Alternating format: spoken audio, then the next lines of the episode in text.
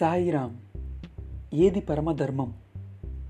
కాశీక్షేత్రం పవిత్రమైన శైవ క్షేత్రం కాశీక్షేత్రాన్ని దర్శించటానికి లక్షలాది ప్రజలు భక్తి శ్రద్ధలతో వెళ్తుంటారు. కాశీకి వెళ్తే కైలాసానికి చేరుకుని పునర్జన్మ ప్రాప్తి లేకుండా పొందుతుందని భక్తుల విశ్వాసము. ఒక శివరాత్రి పర్వదినాన కాశీ విశ్వేశ్వరుని సందర్శించే ప్రజలను చూసి పార్వతి శివునితో నాథ కాశీకి వచ్చిన వాళ్ళంతా కైలాసానికి వెళ్తారంటారే? మరి ఈ ప్రజలంతా కైలాసానికి వస్తారా? అన్నది. శివుడు కాశీకి వచ్చే వాళ్ళంతా కైలాసానికి రావడం సాధ్యం కాదు. వీళ్ళలో ఎలాంటి వారు కైలాసానికి రాగలుగుతారో ఇప్పుడే చెప్తాను చూడు అన్నాడు. పార్వతీ పరమేశ్వరులు వృద్ధులుగా మారారు. శివుడు తొంభై ఏళ్ళ ముసలివాడిలా పార్వతి ఎనభై ఏళ్ళ ముసలమ్మగా రూపం ధరించారు.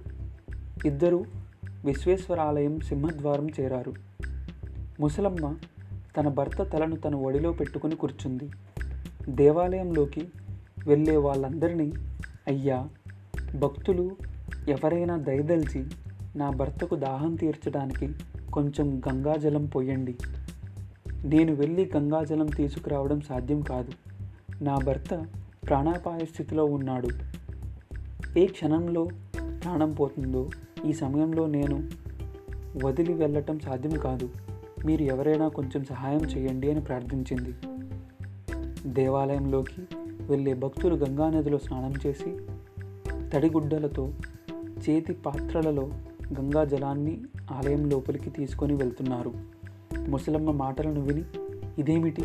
విశ్వేశ్వరుడి దర్శనానికి వస్తే ఈ దరిద్ర దేవత ఎదురైంది అనుకుని కొందరు తప్పించుకుని వెళ్ళారు. మరికొందరు ఉండు మేము మొదట విశ్వేశ్వరుని దర్శనం చేసుకుని వస్తాం ఆ తర్వాత నీ భర్త నోట్లో నీరు పోస్తాం అంటూ వెళ్ళారు. ఈ విధంగా ఎవరూ వీరి మొర ఆలకించలేదు. ఆ సమయంలో ఒక దొంగ అక్కడికి చేరాడు. దేవాలయ సింహద్వారం వద్ద జనం కిక్కిరిసి ఉన్నారు. జేబులు కొట్టవచ్చునని ఆడవారి మెడలలోని నగలు అప అపహరించవచ్చునని వచ్చాడు. ఆ దొంగ ఈ ముసలమ్మ దీనత దీనమైన ప్రార్థన విన్నాడు. వెంటనే ఆ దొంగ అమ్మ ఎవరు మీరు? ఇక్కడికి ఎందుకు వచ్చారు? అని అడిగాడు. మేము కాశీ విశ్వేశ్వరుని దర్శనానికై వచ్చాము. కానీ నా భర్త దాహంతో బాధపడుతూ మూర్చపోయారు ఎవరైనా ఇంత నీళ్ళు తెచ్చి నోట్లో పోస్తే బ్రతుకుతాడేమోనని అందరినీ అడుగుతున్నాను. ఏ ఒక్కరూ అంత మాత్రం జాలి కూడా చూపలేదు అన్నది ముసలమ్మ. అప్పుడు ఆ దొంగ తన చంకలో ఉన్న సొరకాయ బుర్రలోని నీరు పోయటానికి సిద్ధమయ్యాడు. అప్పుడు ఆ ముసలి ఆగు నాయన నా భర్త ఏ క్షణం ప్రాణం వదులుతాడో? నీవు నీరు నోట్లో పోసే ముందు నీవు చేసిన పుణ్యకార్యం ఒకటి చెప్పిపోయి ఇది నా కోరిక బాబు అన్నది. అసత్యం మాత్రం చెప్పకూడదని హెచ్చరించింది. దొంగకు ఏమి చేయాలో తెలియలేదు. కానీ ఇలా అన్నాడు. అమ్మా నేనింతవరకు అన్నీ పాపాలే చేశాను. నేను ఒక దొంగను. ఇంతవరకు ఒక పుణ్యకార్యం కూడా చేయలేదు. ఇదిగో ఇప్పుడు ఈ వృద్ధిని నోటిలో నీరు పోయాలనుకున్నాను. ఇది ఒక్కటే పుణ్యకార్యం అని చెప్పి వృద్ధుని నోట్లో నీరు పోశాడు.